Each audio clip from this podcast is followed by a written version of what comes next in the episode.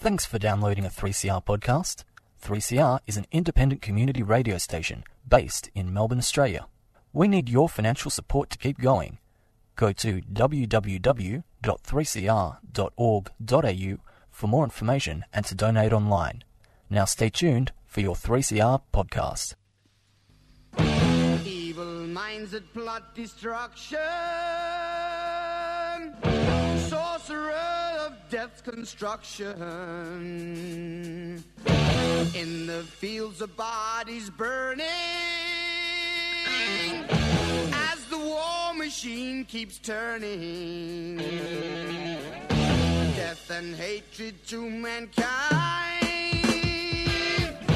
Poisoning their brainwashed mind. Welcome to the Anarchist World this week, broadcast across Australia on the National Community Radio Satellite. Listen to the Anarchist World this week, Australia's sacred cow slaughterhouse. Listen to analysis of local, national, international events. Listen to analysis you'll never hear anywhere else.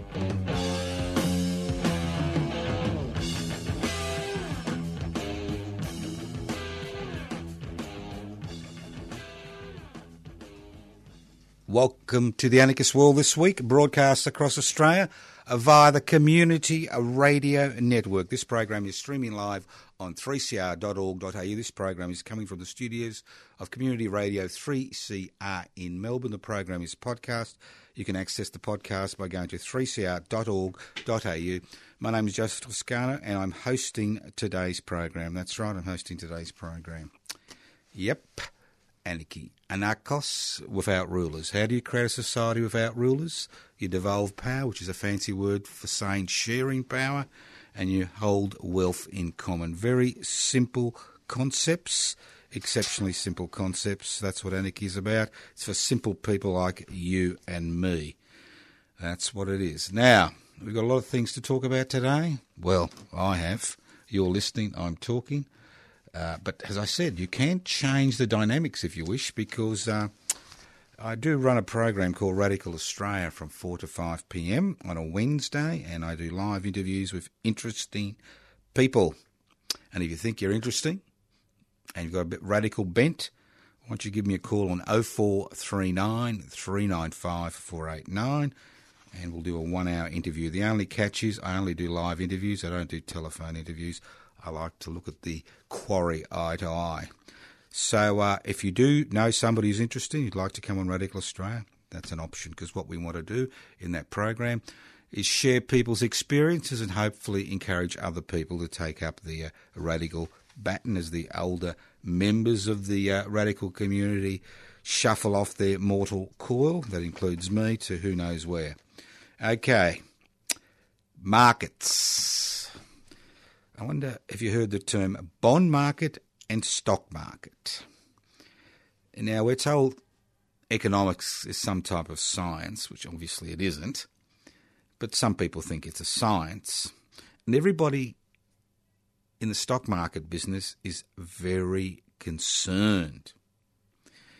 Because normally the bond market and the stock market rise together. Normally. And the bond market is a market which is basically created by nation states where they borrow money and they pay you interest for that money. And the interest rates on bonds has been falling quite dramatically because everybody out there realizes that we're on the verge of a recession, not just in Australia but worldwide and all the facts and figures that are coming out of the uh, economic model, you like that economic model, point to the idea that things are not brilliant as far as you know generating profits is concerned. If you can't generate profits in a capitalist society, you're in a big problem. So obviously, low interest rates, the bond market, people do not tend to invest. Now, currently, we have a second problem. We have an ageing population in Australia, and we are now reaching the critical stage where superannuation was, I think, was introduced in the mid 1990s, and we're seeing people reaching retirement age who are now relying on investments.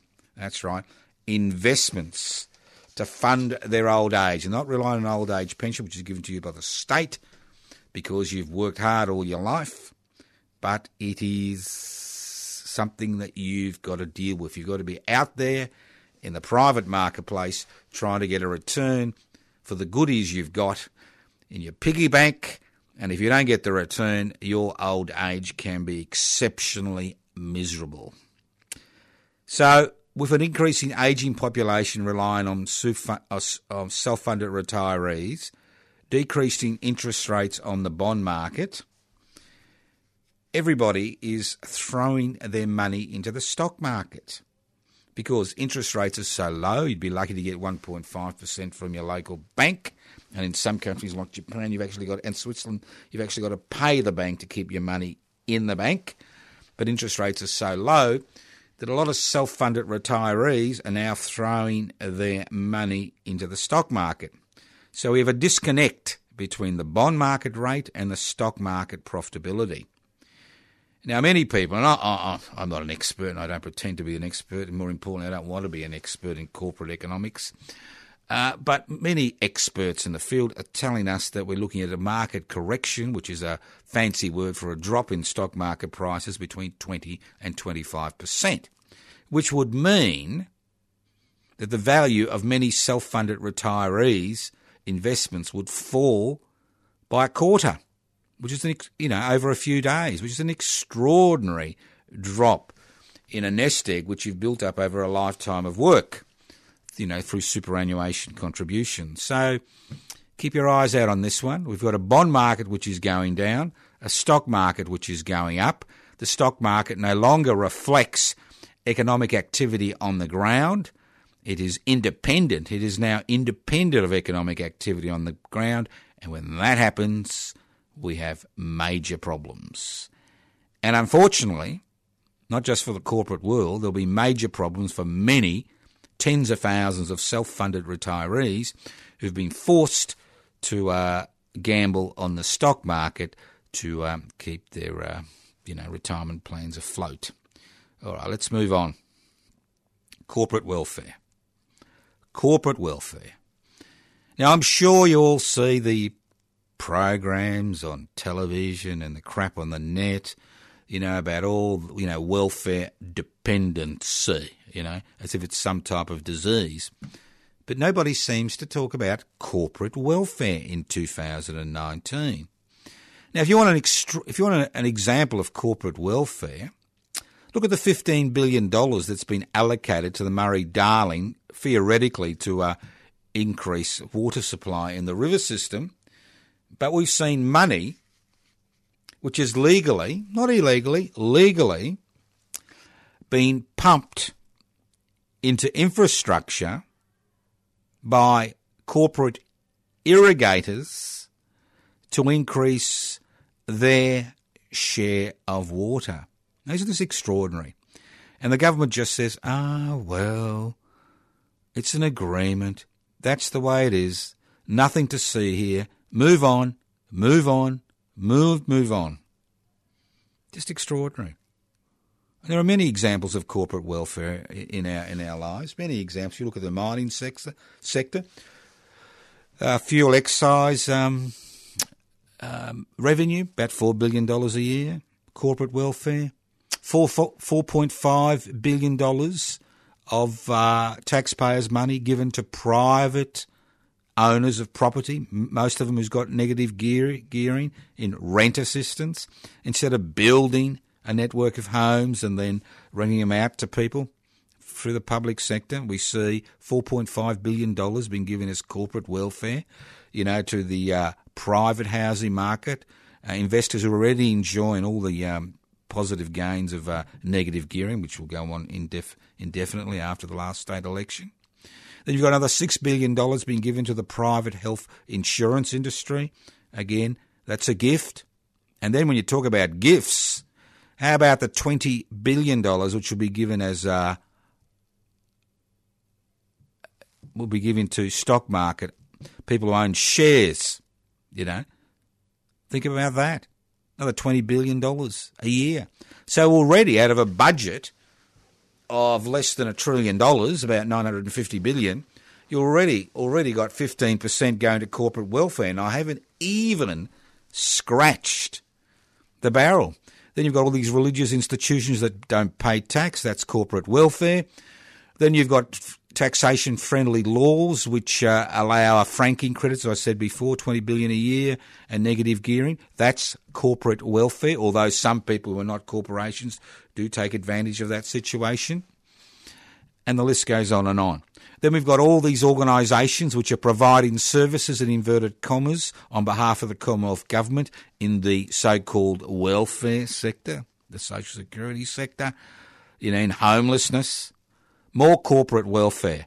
40 cents of every dollar which is given by government to private organisations to provide services which should be provided by government go into, profit, into managing those organisations or into profits for those organisations. Then you look at the nursing home sector, which is dominated by three or four large corporations. Again, corporate welfare. We look at the uh, preschool, early learning centres, more corporate welfare.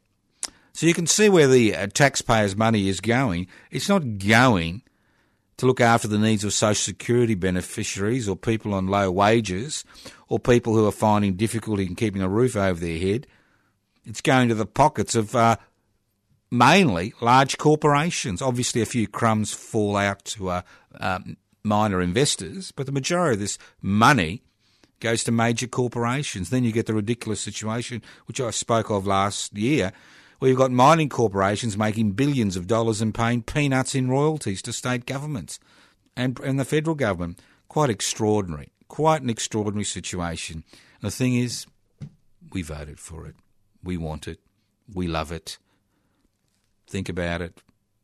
Think about it. Think about all the taxpayer funds which goes into all these areas which are basically there to uh, help the corporate sector make a buck. Unbelievable. Now, members of public interest before corporate interest, yes, many of you should start receiving your uh, big envelopes. Now, unfortunately, I've run out of stamps. We're about 400 stamps short.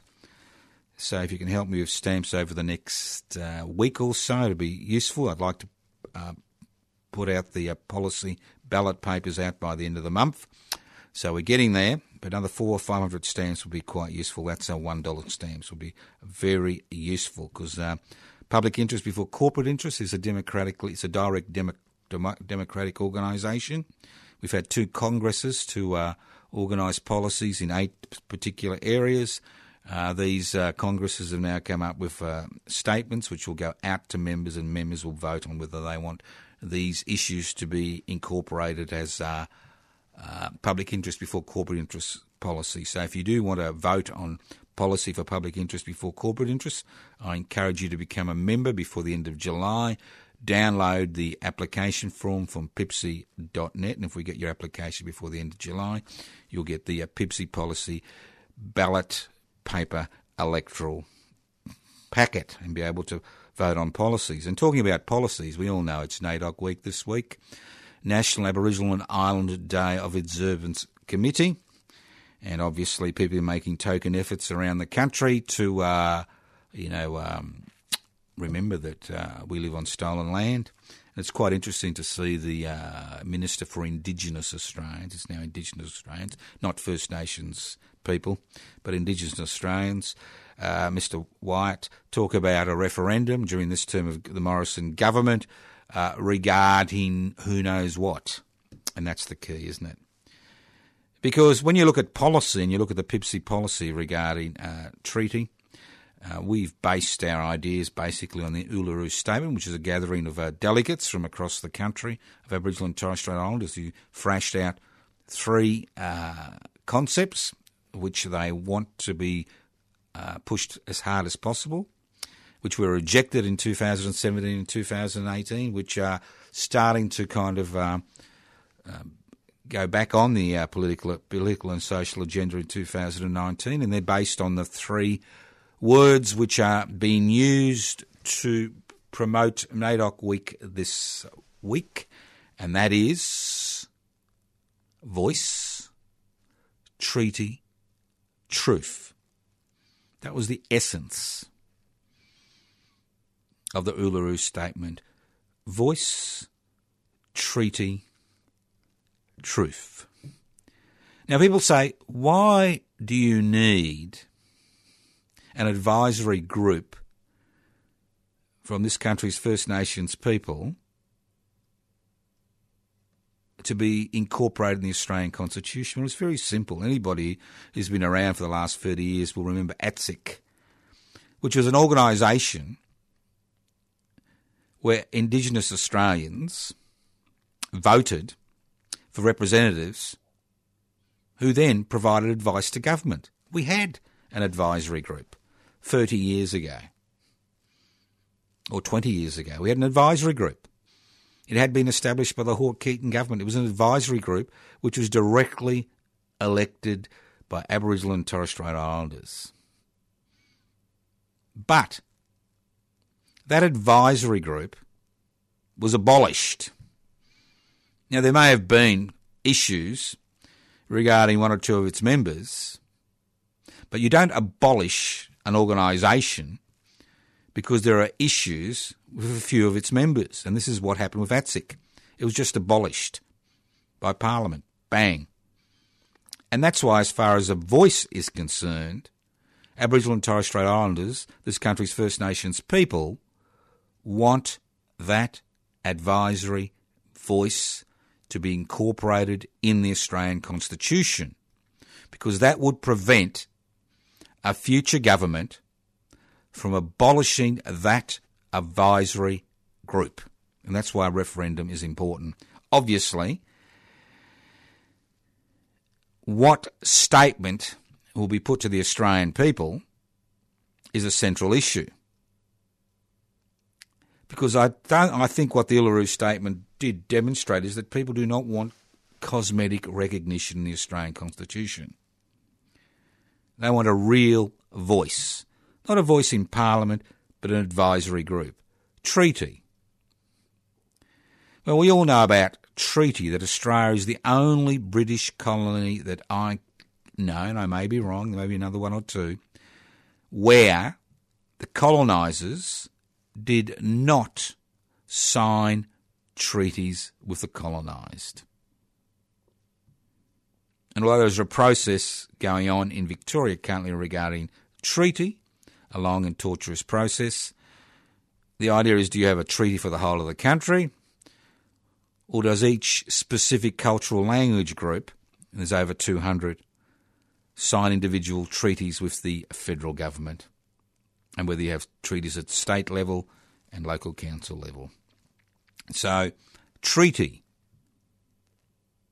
The journey towards treaty is a central feature of NAIDOC Week. And truth is essential. We can't move forward, and I keep saying this, and we kept saying it during the Tunnerminnerwait Maulboyheenner struggle to get a monument erected here in Melbourne to the uh, frontier wars. We cannot move forward as far as a treaty is concerned until the truth is aired publicly. So it's quite interesting that this year's NAIDOC statement looks at the three central issues that need to be addressed by all Australians in order to begin to heal the ulcer which exists in this country, the festering wound that exists between Indigenous and non Indigenous Australians, and that is voice, treaty, truth telling. If they could have truth telling in South Africa and Rwanda after periods of uh, fight for uh, you know independence and civil unrest, I can't see why we can't have truth telling in Australia in 2019 because truth telling educates people. It's not just about saying things, it's about acting as a mechanism by which to educate Australians, especially recent migrants and migrants who've come from overseas, and also, you know, many Australians who have no idea no idea regarding the history of this country. So, NAIDOC Week, three sentiments voice, treaty, and truth. And in our policy statement, that's the public interest before corporate interest policy statement, we tackle all three in the treaty section. Listen to the Anarchist World this week, broadcast across Australia via the Community Radio Network. This program has been streaming live on 3cr.org.au. Now, I understand President Groper is a little bit upset. Obviously, he hasn't heard what I call him. He'd be very upset. I mean, look at the British ambassador. I mean, the ambassador's role is very simple. An ambassador is appointed by a country. Well, obviously, they've got to be accepted by the other country. And their role basically is to protect the interests of the country which appoints them in that particular country. And the ambassador's role is to provide, you know, an opinion to the government they represent about the country in which they are. And the ambassador from Britain used three words which, um, you know, President Groper Trump found a little bit offensive. Insecure, dysfunctional, uniquely dysfunctional. I like that. uniquely dysfunctional. Ah, and inept. Okay, not nice words. So Trumpy boy's got a little bit upset about it all, and he's not going to talk to the ambassador. Now it's interesting that the uh, Tories, the Conservatives in England, are in the process of finalising uh, an election for a new leader between Mr. Hunt and some other bloke with yellow red hair who I've forgotten who he is, or wild hair, you know. One is a Trump apologist, and the other one says the ambassador should stay there till he's uh, either expelled or uh, they you know, they make a decision to change the ambassador. So it'll be interesting to see who's going to win that little race to become the Prime Minister of the United Kingdom. Not that it matters that much these days what happens to the United Kingdom, but that that's a different story. It's really a disunited kingdom. You've got people in you know, Wales wanting their independence. You've got people in Scotland narrowly voting not to become independent, and the list goes on and on. So we'll see. But but you know, I just thought it's funny. I mean, you do have to. But it, but on a more serious note, have you noticed how people use the word terrorism, and uh, nobody ever mentions the word economic terrorism. And what we are seeing currently is quite extreme forms of economic terrorism being applied by the United States government. Now, we've had decades of economic terrorism directed against Venezuela, which has basically helped to create the economic and social and political crisis which is occurring in Venezuela. We've seen decades of economic terrorism by the United States against Cuba. We've seen decades of economic terrorism against North Korea and decades of economic terrorism which has been ramped up against Iran by this inept, dysfunctional, insecure president and his government. The B team, they call them. Not the A team, the B team. But see, economic terrorism is a a strategy that is used to create economic inequality and shortages in a country, which then leads to social discontent against the government and regime change. So we have seen for decades the United States and the old Soviet Union, to a lesser degree, using economic terrorism as a precursor to violent regime change. I mean, look, you look at there's assassinations, you name it, it's there. But it's quite interesting to see what will happen in Iran because the difference between Iran and North Korea is very simple. Well, in Iran, at least they go through the formalities of having elections, although the candidates are limited. They don't bother with that in North Korea. But North Korea has nuclear weapons, and uh, Iran does not.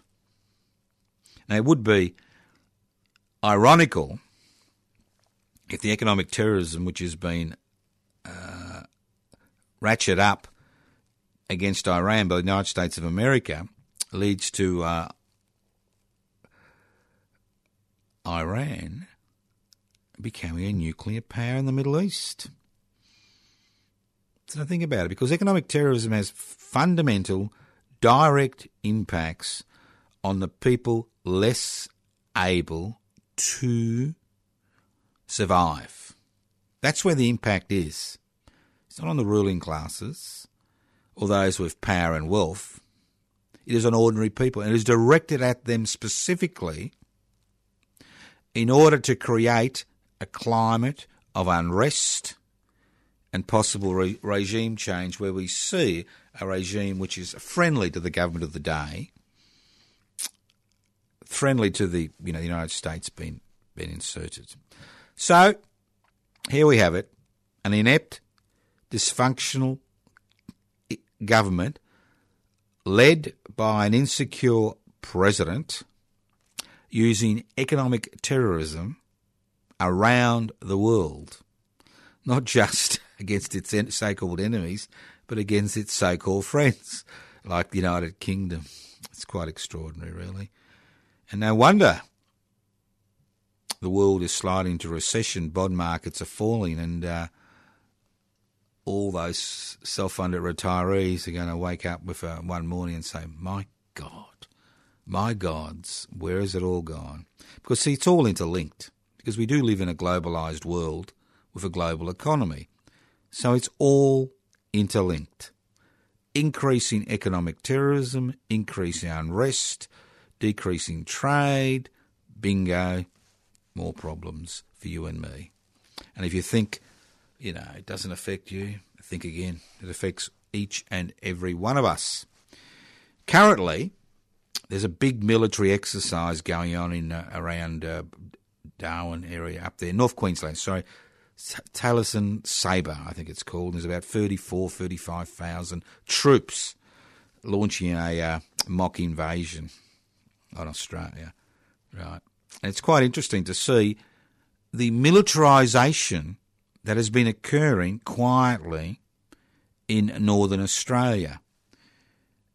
With the um, allocation of more and more US troops to be permanently based in northern Australia. I'm not just talking about Pine Gap, the facilities, but I'm just talking about feet on the ground. And with the uh, decision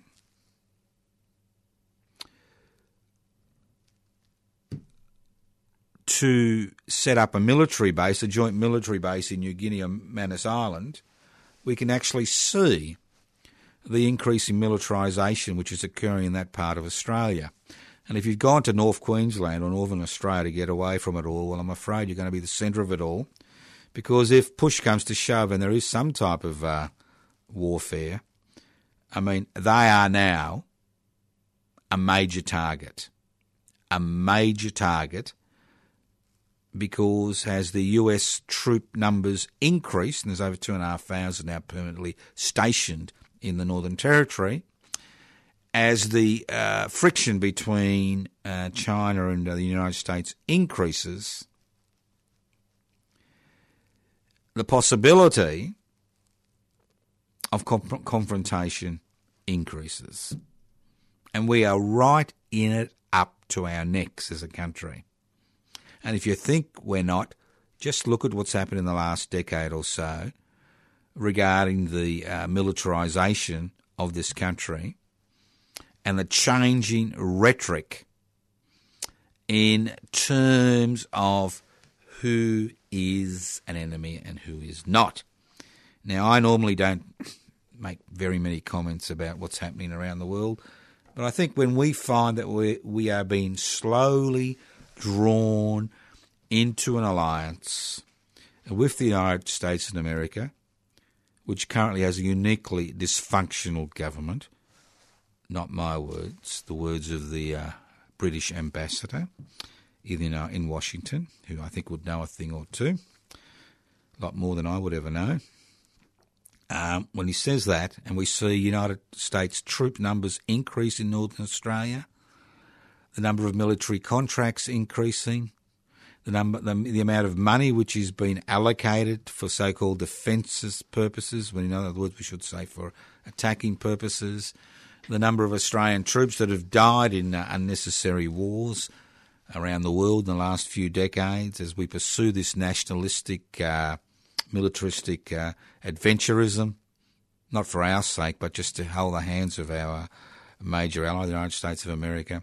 You begin to understand that there are real consequences, not just for the country as a whole, but very real practical consequences for people living in northern Australia, whether it's northern, uh, whether it's the Northern Territory, North Queensland, or uh, northwest uh, West Australia. Real consequences, very real consequences, and uh, I can't see this changing in the very near future unless we start saying, hey, what's going on? What's all this about? What's this got to do with us? Why are we militarising? Why are we allowing so many United States troops to be stationed, you know, in this country? Why are we forming joint military bases? Why are we having all this money being diverted to build all this um, military infrastructure? What do they know that we don't know? Hmm?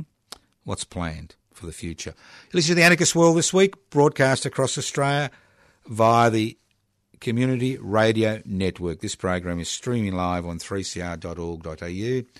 You want to look? Uh, we've got a new initiative uh, called uh, an Instagram initiative called at Steps to a Home. You just go to Instagram at Steps to a Home, all one word, Steps to a Home. You'll come across this uh, new initiative to uh, promote our campaign to promote public housing as a viable alternative to the current housing crisis, not just to homelessness, but to the housing crisis. If you go to that, what uh, is happening every week, there'll be two people being interviewed about uh, their opinions about what's happening, and there's a photograph there. So if you're interested, Instagram at Steps to a Home, all one word, Steps to a Home, Steps to a Home. Now, this campaign, it's quite interesting. Well, I think it's the word of the day, isn't it? Interesting, interesting, interesting. I think I've said it a billion times. Sorry about that. But look, we've been conducting since late, since December 2016, a public housing campaign because public housing, like every other public asset, is now being privatised across the country, and especially in Victoria, which has an abysmal, abysmal uh, record regarding public housing. And when you consider a Labor government has been in power in Victoria, I think for the last 14 of the last 20 years, or even 15, you realise what's been going on. Now, the few, the old uh, housing minister, Mr. Martin Foley, has been transferred to mental health because he made a bit of a botch up of the uh, public housing sector in his attempts to uh, privatise it, you know, to set up uh, affordable housing and community housing groups, and they're just keywords for private organisations, you know, running housing.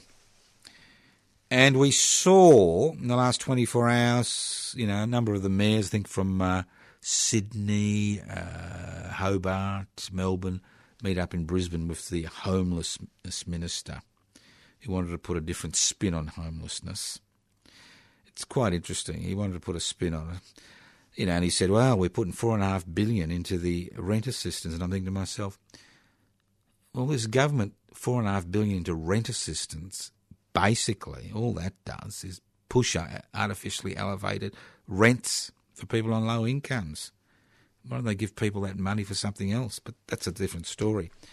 So we now have a situation, especially in Western Australia and parts of uh, South Australia, where jobs are scarce that we are seeing a mortgage crisis, irrespective of the low interest rates. You can't service a home loan if you haven't got a job, can you?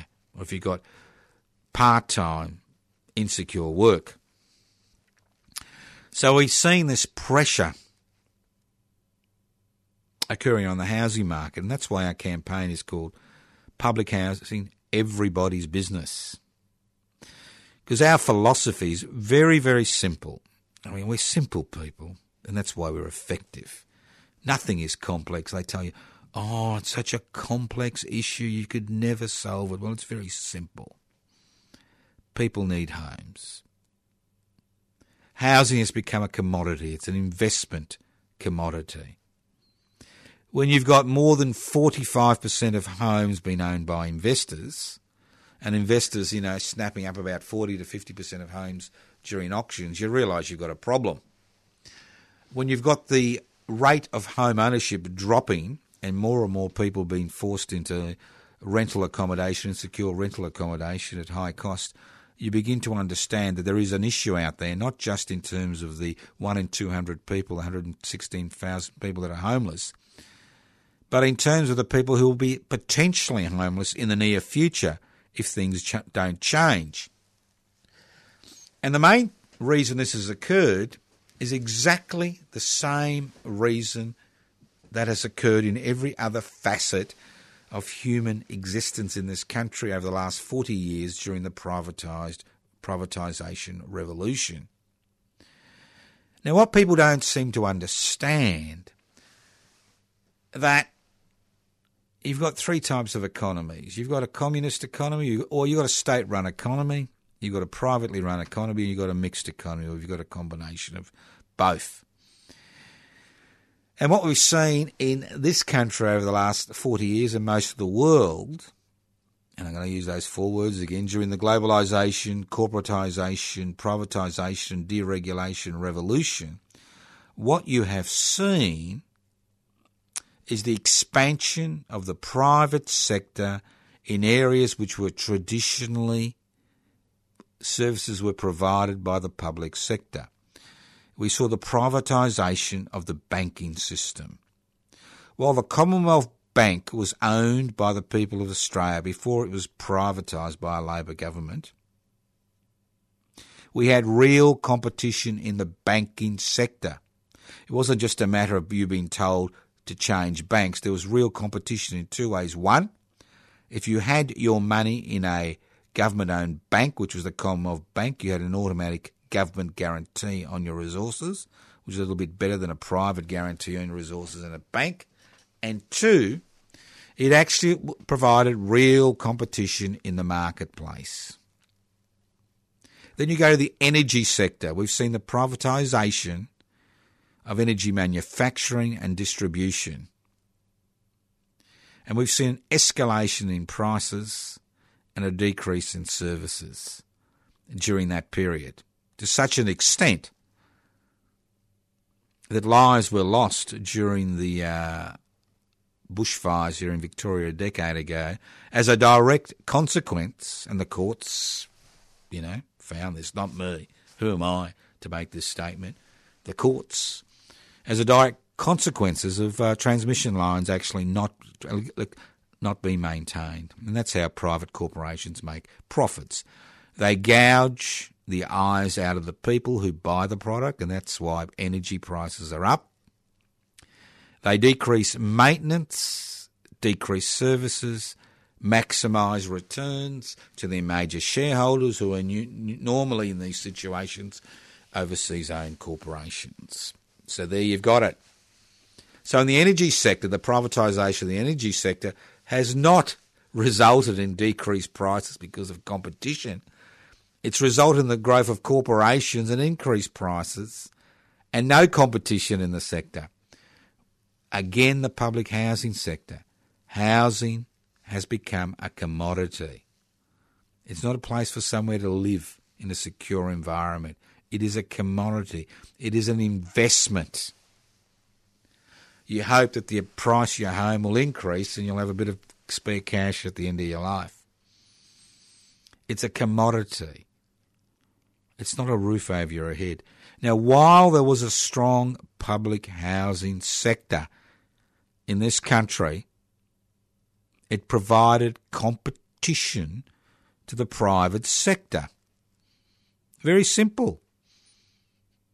You've got a lot of people living in public housing and paying 25% of their income for that privilege. Then the number of people who that would then need to rent would dramatically decrease. If rents decrease, investors would move out of the property market at the lower end and property prices would decrease. Property prices would decrease, which would mean more people would be able to enter the private housing market because actually afford it in, in, a, in, a, in a period where wage growth is basically non existent. So there you've got it. And that's why we say public housing is everybody's business.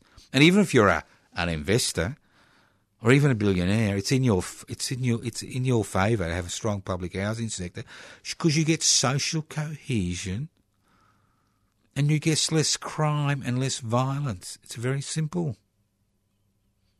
If people are in safe, secure housing, obviously there'll still be violence, but the pressures will decrease on individuals. And if you've got a strong public housing sector, you don't inadvertently trip over people in the CBD who are sleeping rough. That's the way it goes. And how do you fund it? Simply. You quarantine stamp duty revenue on the when people buy a home for public housing. And in Victoria, which I'm familiar with the figures, you could spot purchase or build 20 to 25,000 public housing units and homes every year. You could get rid of homelessness in a month the waiting list in a year, and you could house a million people in Victoria, which would be about 20% of the population, or about 15% of the population within a decade. So there'd be few, you know, we wouldn't have all this huge road things going on. So what? What's more important? Getting to work 15 minutes earlier or having people housed in secure, safe housing? All right, let's move on. Let's move on. Now, Martin Foley is now the Minister for Mental Health, and I think it's about time Martin considered retiring. I mean, his superannuation fund should be up to the rafters, being a parliamentarian. He's now he's, he's stuffed up the public housing sector, and now he's stuffing up the mental health sector. It's just amazing, amazing. There's a royal commission currently being conducted into mental health services in Victoria because they're basically non-existent. And you've got to understand that today, as I speak, around 60 to 70% of people who find themselves in prison in Victoria, and I assume the figures are roughly the same in the rest of the country, but I'm only familiar with the Victorian figures, have significant mental health issues. And some of the more dreadful crimes we've seen with the loss of life in this in, in Victoria and other parts of Australia over the past few years have been committed by individuals who have significant mental health issues. That doesn't mean everybody with a mental health issue is going to commit a dreadful crime.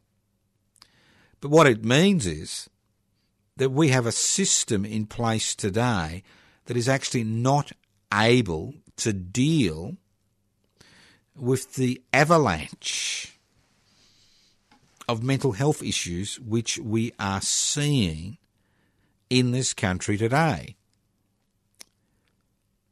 an avalanche which is cr- crosses all age groups, which was reflected in the high suicide rate in this country. And to a significant degree, Mr. Foley is right. The system is disjointed and underfunded. Disjointed and underfunded. And it's in everybody's interests every individual's interest that we have a significant publicly run and publicly funded mental health system.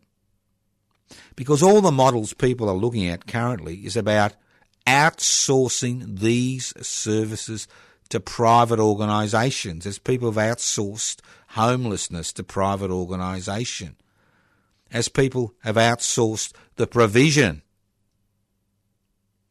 you know, Centrelink, not Centrelink, provision of, uh, you know, job agencies to the private sector. Now, I was contacted by a friend who's shown me a little piece of paper. I mean, uh, this friend of mine I've known for many years, and um, she's been forced to attend some of these, you know, these things, and she could not believe what's happening currently.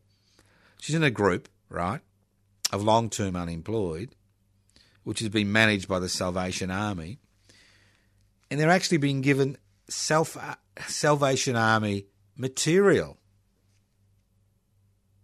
during these sessions. So the Salvation Army is being paid, right, paid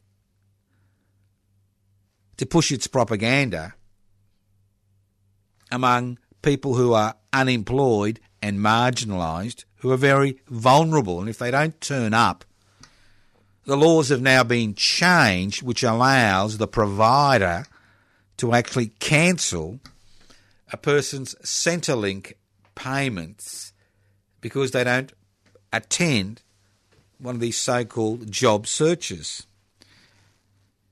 And if there is a rot in this country, it's the rot of these job agencies who go through the motions of trying to find jobs in a public sector which doesn't have jobs, tick the boxes and get paid. But to see a specific religious group's propaganda with their symbols on it being shoved down the necks of people who are long term unemployed. And it's all done legally. All done legally because it's all outsourced. Highlights the huge dangers of outsourcing government responsibilities. And that's what we see the outsourcing of government responsibility. And when I was talking about corporate welfare, I forgot to mention the billions of dollars which are given to private corporate schools in order for them to function. So, corporate welfare is the name of the game.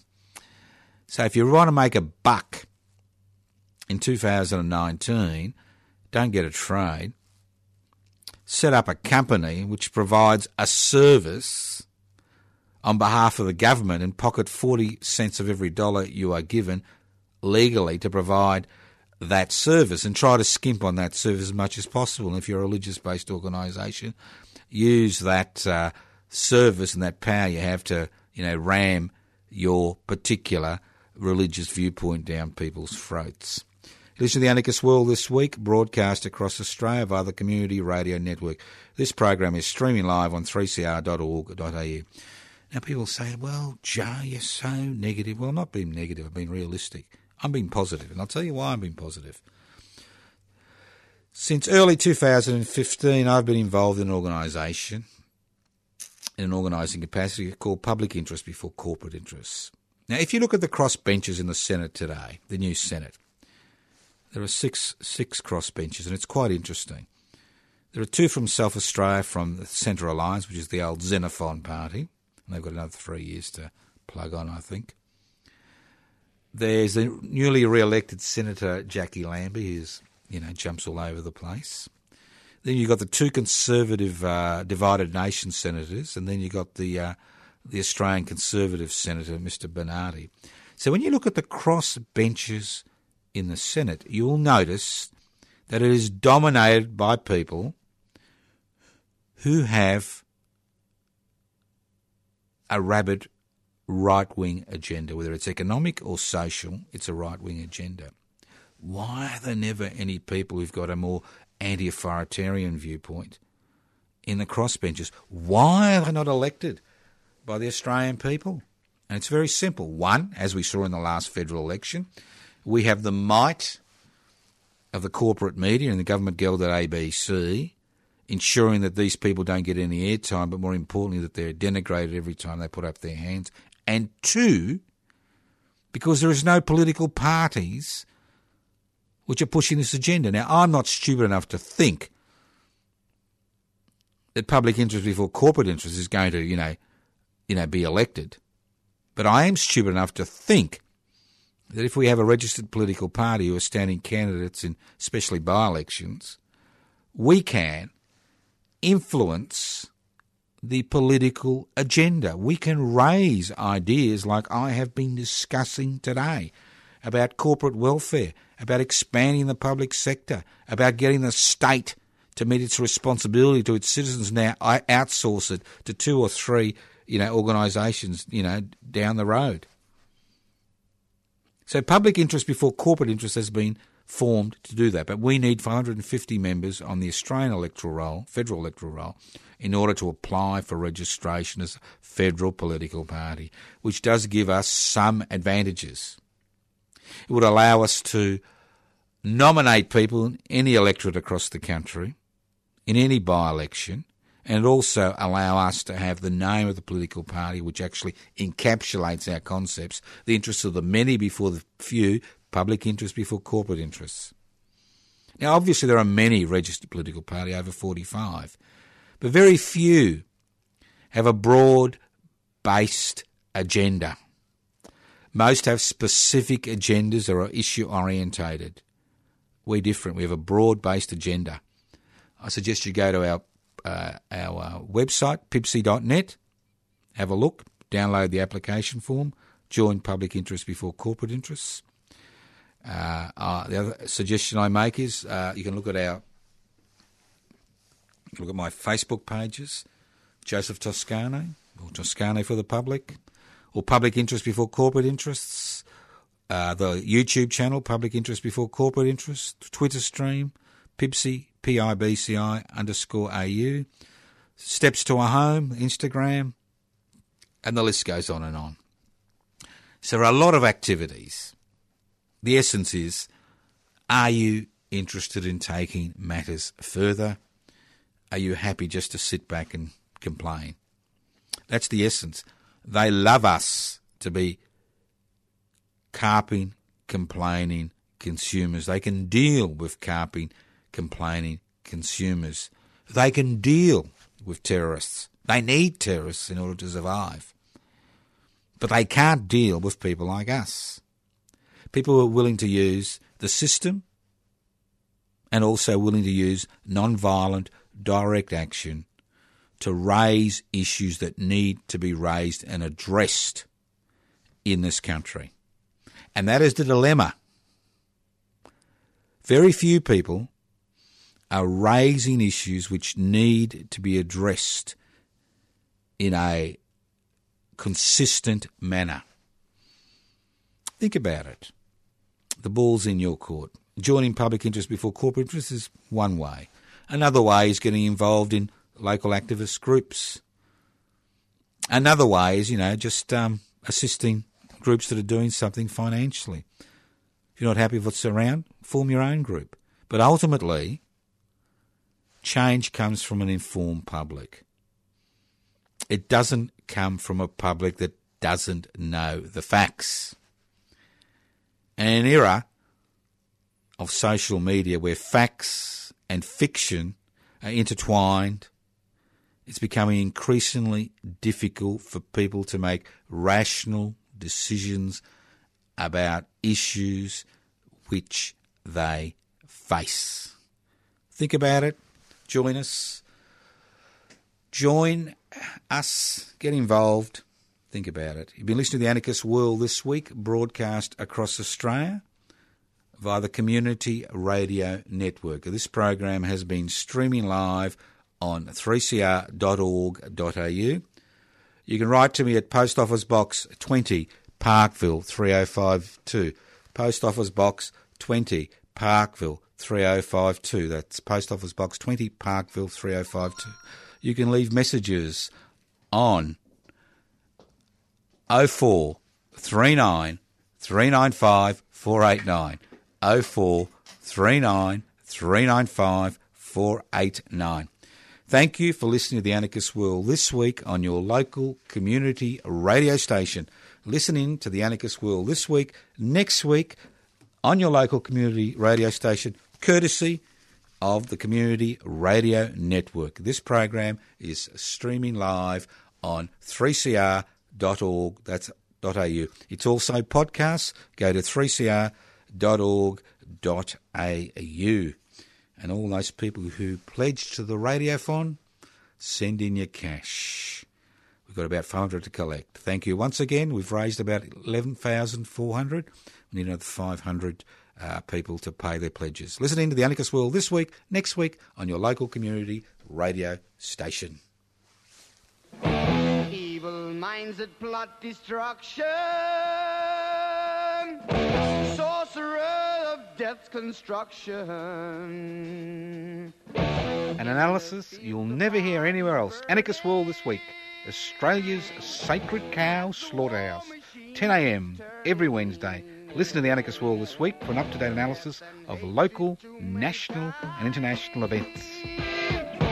Poisoning their brainwashed minds. Oh, Lord, yeah.